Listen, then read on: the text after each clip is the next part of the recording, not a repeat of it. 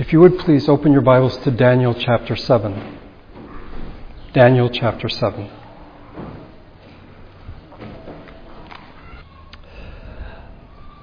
Doing series gives one an opportunity to make corrections. Mentioned last week that Daniel was the object of hatred, and I suggested some avenues for thought. That human hatred is often irrational. Simply put, it oftentimes does not make sense. There may be excuses or rationalizations that are given, but generally speaking, it is irrational. Human hatred is often deadly. Cain killed Abel. Joseph's brothers wanted to kill him. Saul tried to kill David. And supremely, we see this in the death of Jesus. It is the very nature of human hatred to kill. So John tells us in 1 John 3:15 anyone who hates his brother is a murderer. The third avenue of thought that I suggested is that human hatred is essentially directed against God. Um, even when we speak of murder, killing a human being, this is in essence an attack against God because this person bears the image of God. You can't kill God, but you can kill the next best thing, if you wish, the one who bears the image of God. And again, in the death of Jesus, all of these elements come together. And then I ended by saying that human hatred is often demonic. Um, this does not come out of God's creation. It is something, it is the intrusion of a satanic mind. Um, but then questions were asked after the sermon last week. It seems that elsewhere in the Bible, hatred is depicted in a different way, that it is acceptable and one might even say commanded. In Psalm 31, I hate those who cling to worthless idols, I trust in the Lord. Psalm 139, Do I not hate those who hate you, O Lord, and abhor those who rise up against you? I have nothing but hatred for them. I count them my enemies. So, this type of hatred, I would say, is not irrational, it's not deadly, it's not anti God, obviously, it's not demonic. And then there is the matter of divine hatred. In Psalm 5, you are not a God who takes pleasure in evil.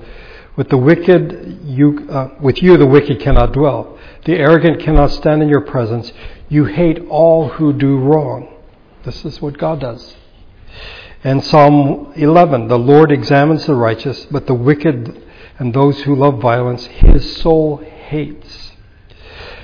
I think I should have been clear last week and more specific about the hatred we were seeing in chapter 6, and that is hatred against God's people, and in this case specifically against Daniel. I've thought about this, and perhaps after Daniel, do a brief series on a, a theology of hatred. What does the Bible say about hate? Um, and we will see that it is used in different ways. And then I made a comment about the word habitual, that for me it seems to have a negative connotation. And the response was, Yeah, Damon, I think that's you. Um, so, uh, my apologies. I was talking about David praying. He had a habit, he had the practice of praying three times a day. And uh, know, maybe it says something about me that I see habitual as some, something negative. Okay. Today we begin the second half of the book of Daniel. It has been described as being less well known and more daunting.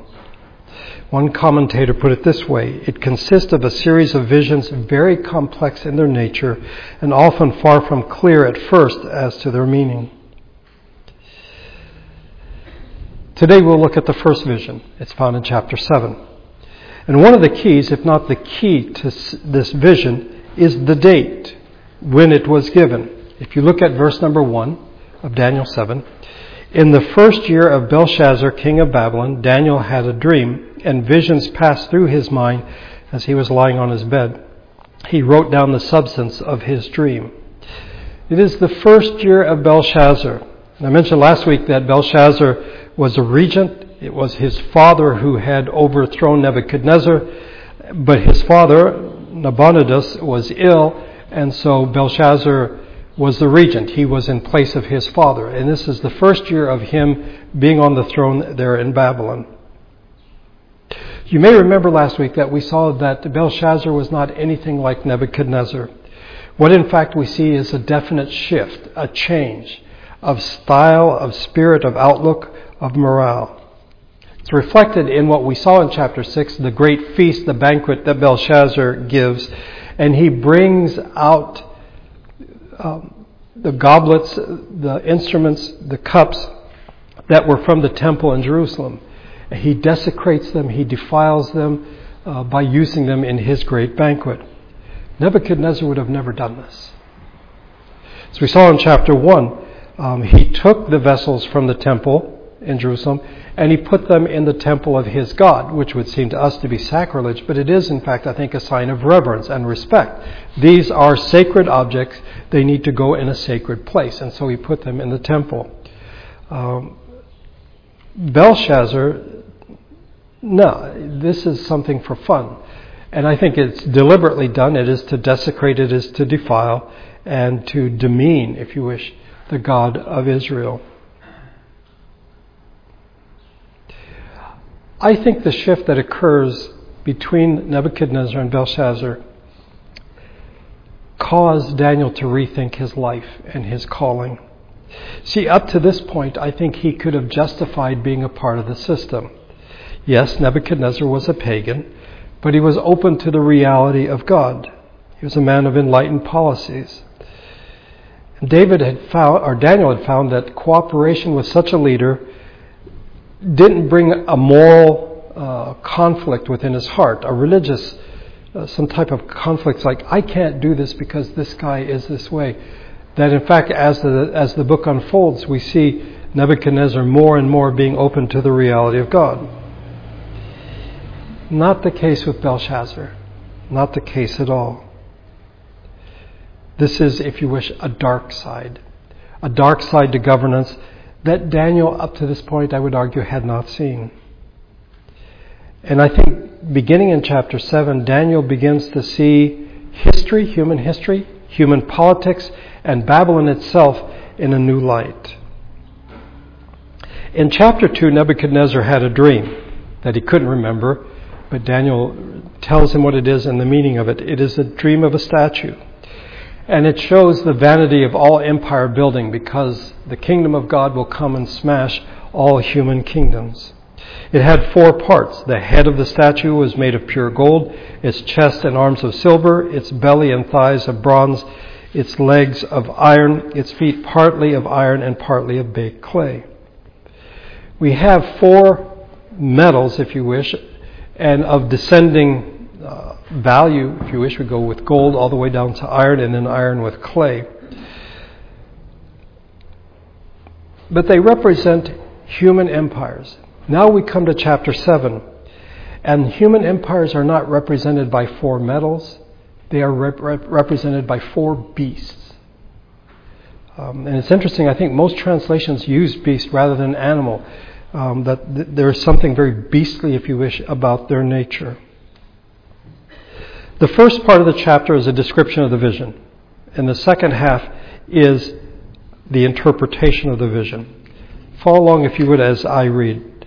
Um, first of all, the vision. Verse 2 Daniel said, In my vision at night I looked, and there before me were the four winds of heaven churning up the great sea. Four great beasts, each different from the others, came up out of the sea. The first was like a lion, and it had the wings of an eagle. I watched until its wings were torn off and it was lifted from the ground so that it stood on two feet like a man, and the heart of a man was given to it. And there before me was a second beast, which looked like a bear. It had been raised up, or it was raised up on one of its sides, and it had three ribs in its mouth between its teeth.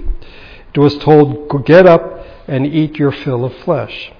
After that I looked, and there before me was another beast, one that looked like a leopard, and on its back it had four wings like those of a bird. The beast had four heads, and it was given authority to rule. After that, in my vision at night, I looked, and there before me was a fourth beast, terrifying and frightening, and very powerful. It had large iron, te- iron teeth. It crushed and devoured its victims and trampled underfoot whatever was left. It was different from all the former beasts and it had ten horns. While I was thinking about the horns, there before me was another horn, a little one, which came up among them, and three of the first horns were uprooted by it. This horn had eyes like the eyes of a man and a mouth that spoke boastfully. As I looked, thrones were set in place, and the Ancient of Days took his seat. His clothing was as white as snow, the hair of his head was white like wool. His throne was flaming with fire, and its wheels were all ablaze. A river of fire was flowing, coming out from before him. Thousands upon thousands attended him. Ten thousand times ten thousand stood before him. The court was seated, and the books were opened. Then I continued to watch because of the boastful words the horn was speaking. I kept looking until the beast was slain and his body destroyed and thrown into the blazing fire. Verse 12 The other beasts had been stripped of their authority, but were allowed to live for a period of time. In my vision at night, I looked, and there before me was one like a son of man, coming with the clouds of heaven. He approached the Ancient of Days and was led into his presence. He was given authority, glory, and sovereign power all peoples, nations, and men of every language worshipped him. His dominion is an everlasting dominion that will not pass away, and his kingdom is one that will never be destroyed. That's the vision. Now, let me read to you the interpretation beginning in verse number 15. I, Daniel, was troubled in spirit, and the visions that passed through my mind disturbed me. I approached one of those standing there and asked him the true meaning of all this. So he told me and gave me the interpretation of these things. The four great beasts are four kingdoms that will rise from the earth. But the saints of the Most High will receive the kingdom and will possess it forever, yes, forever and ever. Then I wanted to know the true meaning of the fourth beast, which was different from all the others and most terrifying, with its iron teeth and bronze claws, the beast that crushed and devoured its victims and trampled underfoot whatever was left. I also wanted to know about the ten horns on its head, about the other horn that came up, before which three of them fell, the horn that looked more imposing than the others and had eyes and a mouth that spoke boastfully. As I watched, this horn was waging war against the saints and defeating them until the Ancient of Days came and pronounced judgment in favor of the saints of the Most High, and the time came when they possessed the kingdom. He gave me this explanation. The fourth beast is a fourth kingdom that will appear on earth. Will be different from all the other kingdoms and will devour the whole earth, trampling it down and crushing it. The ten horns are ten kings who will come from this kingdom. After them, another king will arise, or will, will arise, different from the earlier ones. He will subdue three kings. He will speak against the Most High and oppress his saints, and try to change the set times and laws. The saints will be handed over to him for a time, times, and half a time. But the court will sit, and his power will be taken away and completely destroyed forever. Then the sovereignty, power, and greatness of the kingdoms under the whole heaven will be handed over to the saints, the people of the Most High. His kingdom is an everlasting kingdom, and all rulers will worship and obey him.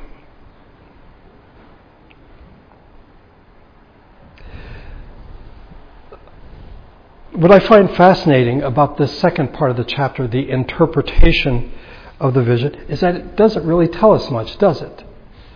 Um, at least it doesn't tell us what we want to know. Um, the four great beasts are four kingdoms that rise from the earth. Yeah, we get that part, but what do they represent? Interestingly, Daniel doesn't want to know this. He wants to know about the fourth beast. Now, for the sake of speculation, one could argue that the first beast represented Nebuchadnezzar because he was like a lion, his wings are torn off, and then he was put on two feet like a man, given the heart of a man. And I think this represents what we saw in chapter 5, I'm sorry, chapter 4, where Nebuchadnezzar loses his sanity for a period of time and it's like an animal. And then he looks up and he recognizes that God is the God of all creation. What Daniel is told, though, in response to his question about what this all means, is found in verses 18 and 27. I think this is what is important, and yet what is oftentimes pushed aside. Verse 18 But the saints of the Most High will receive the kingdom and will possess it forever, yes, forever and ever. And then verse 27 Then the sovereignty, power, and greatness of the kingdoms under the whole heaven will be handed over to the saints, the people of the Most High His kingdom will be an everlasting kingdom, and all rulers will worship and obey him. I'll come back to that, but going back to the beast, uh, Daniel doesn't ask, it doesn't seem interested in the first three. Um, he is interested in the fourth. It seems more cruel. It has the ten horns. Um, but what are these beasts and, and what do they represent? We are not told. And there are many theories, there are many opinions and interpretations. And I would argue that focusing on the beast misses the point of the vision. I'm not trying to belittle all the work that has been done. At least I think I'm not. Trying to decipher and figure out what the beast represent. Uh, I think these studies may have importance. But let's put ourselves in Daniel's place. He saw these beasts and the horns not simply as having historical identity, oh, this represents this future kingdom, but as a typical example of the kind of human empires, petty powers that will arise here and there, now and then. If you look at human history, under various circumstances, you find the rise of kingdoms, of political powers and yet God's purposes continue. God's purposes will be fulfilled. I think each age and each generation has to ask serious questions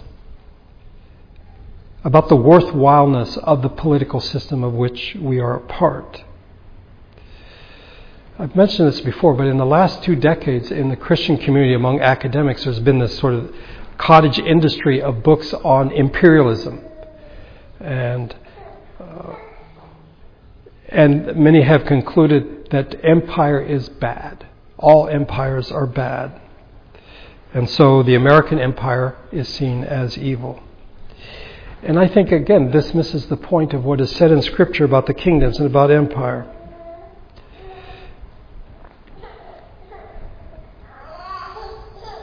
What is important are not the kingdoms, but how they treat God's people, the saints as they are described here.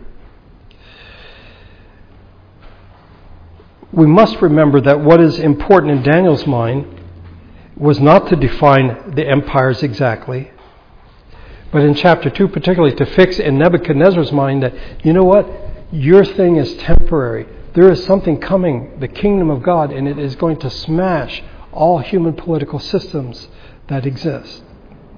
And as we saw when we went through it, that the cause of these rise and fall, if you wish, of various kingdoms and empires is not particularly because of moral defects, which are found in all human societies, and not in social uh, factors or economic factors, but rather the kingdom of God is moving on.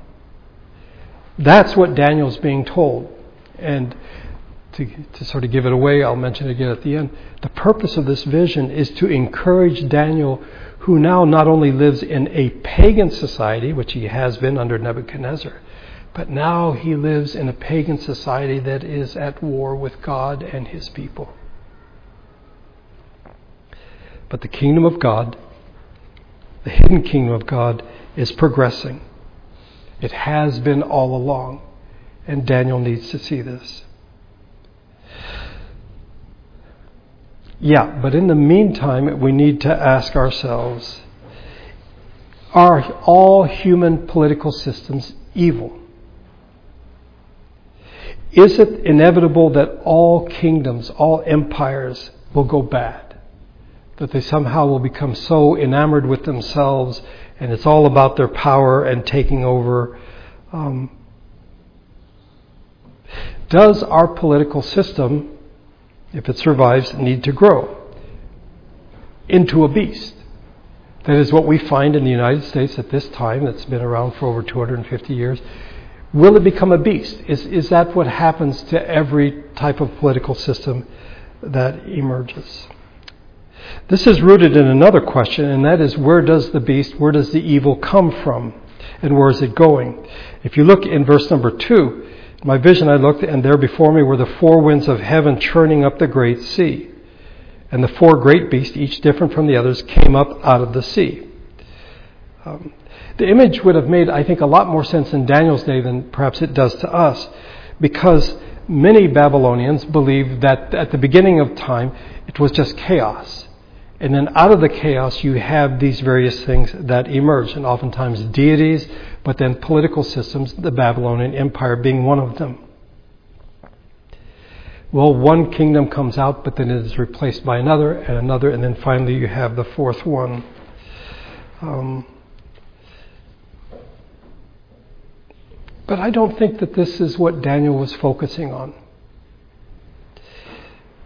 This vision, as with everything we have seen in Daniel, is that this is God's world and He rules. In chapter 1, when Daniel refused to eat the king's meat, and yet he excelled. In chapter 2, when Nebuchadnezzar has a dream, but he can't remember it, and Daniel does tell him his dream and the interpretation. You have in chapter 3 the three Hebrew children who are thrown into the fiery furnace because they will not bow down to his image, and yet they emerge unscathed. Nebuchadnezzar is reduced to an animal state until he recognizes that this is in fact God's world and that he rules. The handwriting on the wall. God knows, God, it's not simply that God knows, God is in control. And he tells Belshazzar, you know, you've been put in the balances, you've been found wanting, and tonight you're going to die. And then last week we saw Daniel being delivered from the lions in the lion's den. These beasts, as terrible and as powerful as they may seem, are limited. Their power, their time is limited, but not the Ancient of Days. Verse number 9 As I looked, thrones were set in place, and the Ancient of Days took his seat. This is God. This is a vision of God.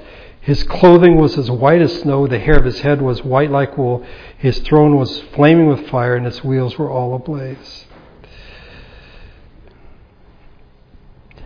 One of the things I think we should see is that God is not only in control, I think that's too easy to say, but that God is in wise control. God knows exactly what He is doing. This does not mean, and let's be very clear on this, that we will understand what God is doing why he allows certain things to happen. We read, as I watched, this horn was waging war against the saints and defeating them. This, tent, this horn, this little horn that emerged, is defeating the people of God. How can that be if God is in control? And if God is in wise control? Verse uh, later on, it says, He will speak against the Most High and oppress His saints and try to change the set times and the laws.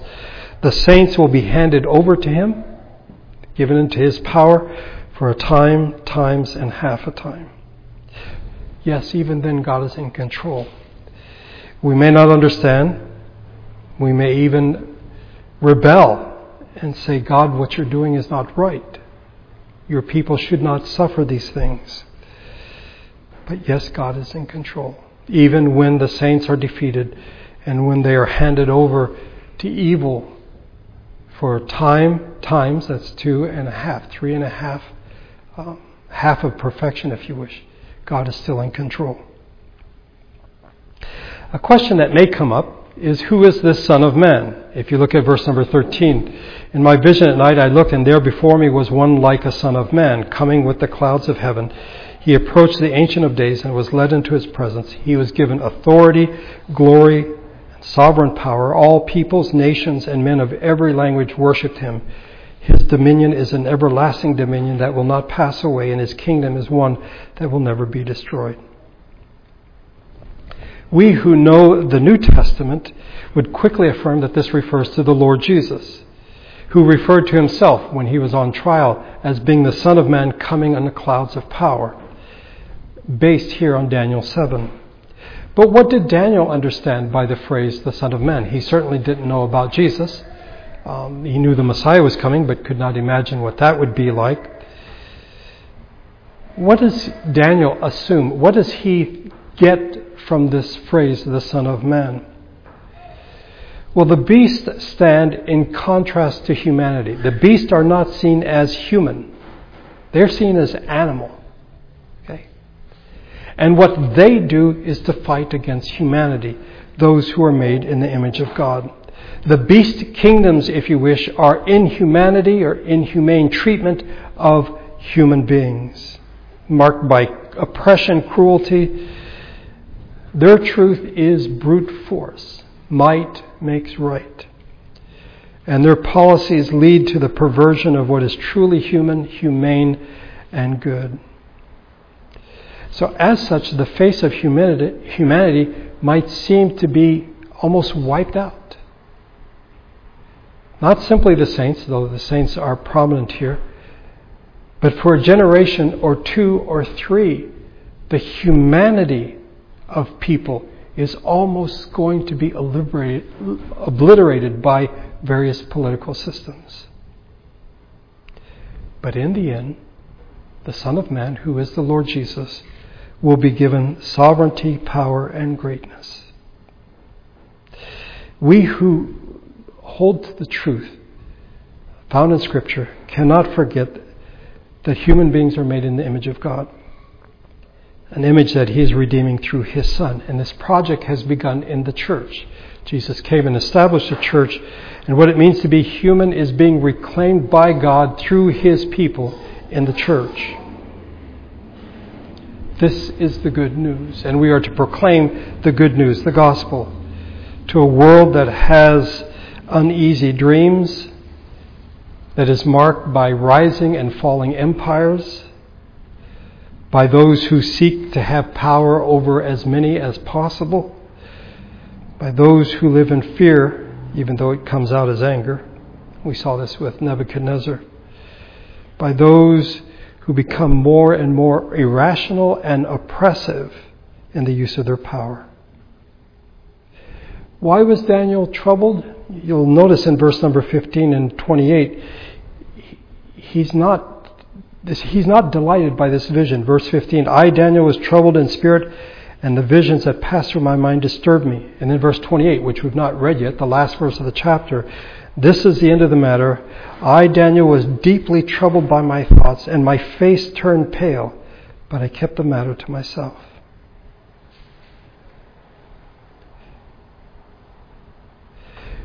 What's interesting is that the first, in verse number 15, this is before he's given the interpretation of the vision. He's just had the vision, and it troubles him. But now that he is told the meaning of the vision, now he is deeply troubled um, and his face turns pale.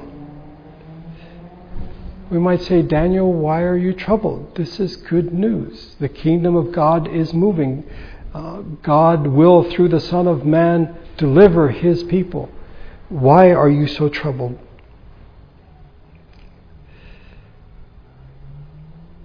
Let me suggest some possible reasons. First of all, it is a fearful thing to begin to understand the full present power of the demonic forces that have invaded our society and our world. They can wreak tremendous havoc. And in a sense, they can create hell on earth for individuals, but also for communities. See, to be given a prophetic word is not simply a matter of knowledge, where Daniel could say, Ooh, I know what's going to happen in the future. I know and you don't know. I know what's going to happen. Um, no, I don't think Daniel, first of all, knew the future as such, but rather he was given insight into the nature of empires. And many of these empires are marked by great cruelty, oppression, the, the fourth beast, beast with iron teeth,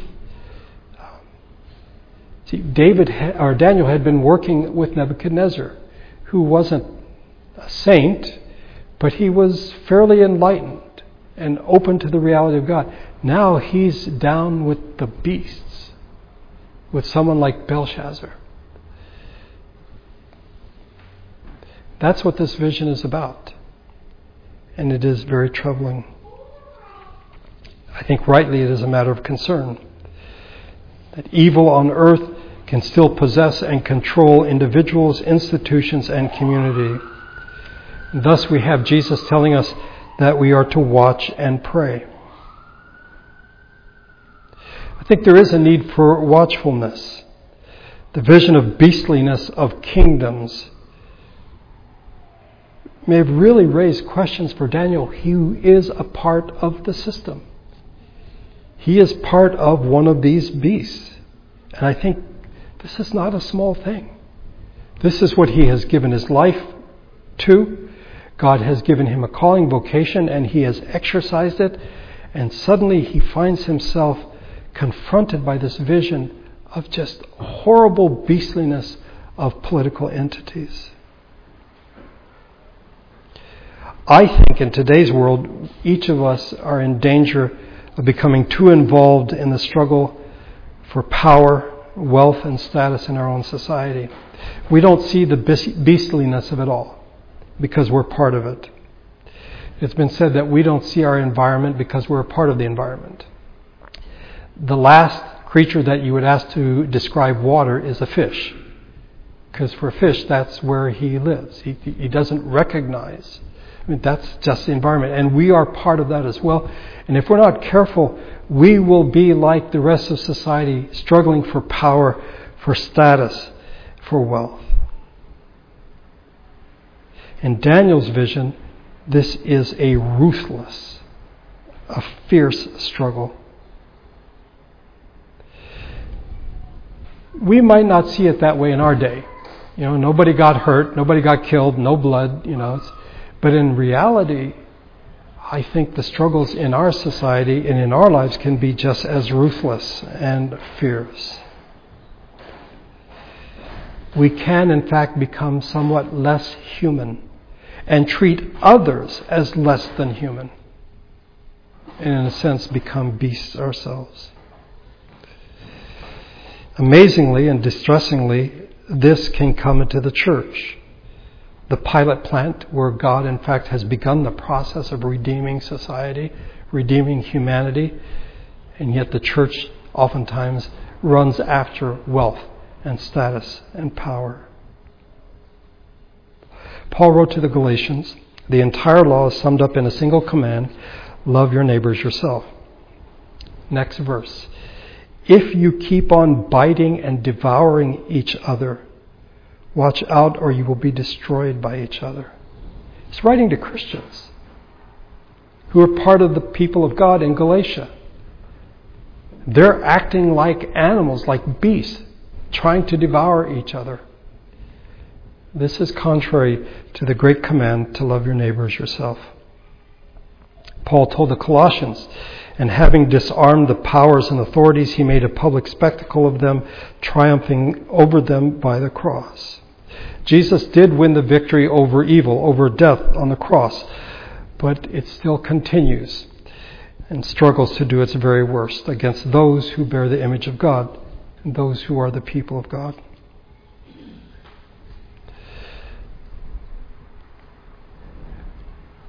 Which means that the things that troubled Daniel are still with us today, and they should trouble us as well. Yeah, I think we are troubled, but for lack of a better way to put it, um, we are troubled in terms that are secular. You know, politics, the economy, uh, rights, human rights, civil rights. We don't think in terms of beasts. We don't think in terms of inhumanity to man. We don't think of ruthlessness and a ferocity that can mark things. Sometimes we don't even think in terms of evil, because that smacks of moral judgment.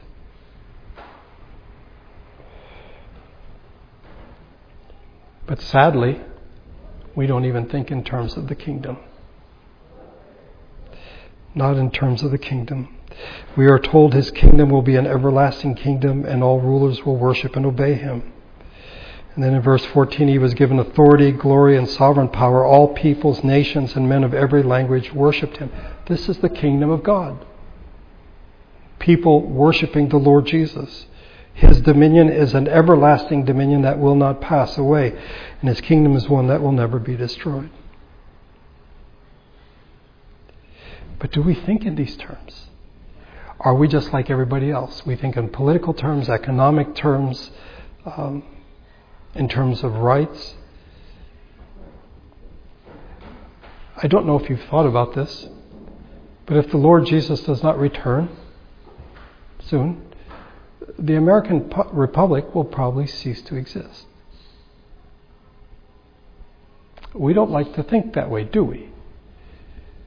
Well, I don't think the Babylonians thought that they would crumble and fall apart, or the Persians, or the Greeks, or the Romans. See, there's only one everlasting eternal kingdom. That's the kingdom of God. That's the kingdom we're a part of. And we are salt. We're to be salt and light in this world that is marked by cruelty uh, and inhumanity. But if we're not careful, we'll play by their rules and we will be possessed by the same things money, power, uh, status. I think Daniel was deeply troubled. He was a part of the system. And boy, what did that mean? What did that mean to be part of a beastly system? Well, as we will see as we go through the rest of the book of Daniel, Daniel continues in his position. I don't think we are called to withdraw from society and go live, you know, out in the desert somewhere. But we are to remember who we are. We are God's people, and we are to stand against those things that mark the empire. This quest for power, for wealth. No, we are to love our neighbors ourselves. And people would say, if you do that, you're going to get eaten alive. You'll never survive. That's okay. That's okay. Yeah, the saints were defeated for a time, time, times and a half. It's okay. The Son of Man will come, and his kingdom will be an everlasting kingdom. We have to ask ourselves do we really believe the good news? I think for many people, the good news is we're going to heaven. We put our faith in Jesus and we're going to heaven. But the idea that God wants to redeem His creation and all humanity, I think, has gone past us. And so, if in fact someone were to come up to us and say, Hey, I hear you believe in the gospel, that you believe in good news, what is the good news? You could say the good news is that empires will crumble but the kingdom of God is forever. The good news is there will come people who will try to seize power over as many people as possible. But the kingdom of God is eternal. Those who strike out in anger because of their fear may do a lot of damage, incredible damage. But that's okay because the kingdom of God is coming bit by bit. Those who grasp or seek to grasp money and power, those who are irrational and oppressive in their power. Yes, but the kingdom of God is coming. And Jesus began it. He came, He gave His life, and now the kingdom of God is here. And we, as God's people, are to exemplify that. We are citizens of the heavenly kingdom. Yes, we are American citizens because this is where God has put us. But our citizenship is in heaven, Paul tells us. And that is what is to direct our thoughts. I think I mentioned this um, several weeks ago, um, if not from the pulpit in conversation, that you know, after 9 11, a lot of Americans were very offended by different interviews in which Muslim Americans said, I'm a Muslim first and an American second. And I'm like, you're not patriotic. But wait a minute. Are we not to be Christians first and Americans second? See, when we understand that, then even if America becomes a beast, our citizenship is still in the kingdom of God, the eternal kingdom. God has put us where we are right now, this point in time, this place on the planet, to be faithful, to be salt, to be light, no matter how dark it gets, no matter how cruel or oppressive a system may be. We are to obey God. I think ultimately Daniel, uh, chapter 7 is not about the future. I, I don't think, this is just my opinion, that it was intended for us to somehow try to decipher. And uh, books have been written about chapter 7. Yeah, I don't think that's. The point is, we may go through great darkness, but the kingdom of God will prevail. And God gives this vision to Daniel to encourage him. Yeah, the good old days under Nebuchadnezzar, they're gone, and now you're dealing. This is the first year of Belshazzar, and Daniel's saying, This guy's not a very nice person. That's okay.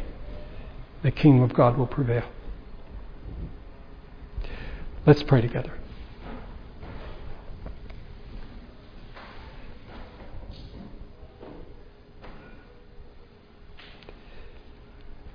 Father, we are grateful that you love us, that you saved us, and we do love you. But I suspect that our thinking oftentimes is more that of a beast than it is of one made in the image of God, and one being recreated in the image of Jesus Christ. We find ourselves motivated by the same things that motivate those around us.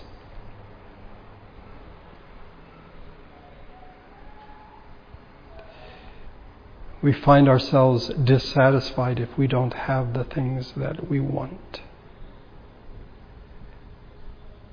And so we don't think in terms of beasts or evil, but we don't even think in terms of your kingdom. Open our eyes to see this truth. That even if we go through dark times, and we have not had to experience that, but brothers and sisters around the globe are experiencing that right now. You're still in control. And more than that, you are in wise control. There may be a time when we will be defeated. Maybe when it will seem that the Christian faith disappears for a generation or two or three. But you will be victorious. Jesus has begun the victory in his resurrection. Help us to see that. May we see that we are to love our neighbors ourselves. And even if we are told that's no way to live because you'll just be chewed up and spit out. No. We obey you. We obey God rather than man.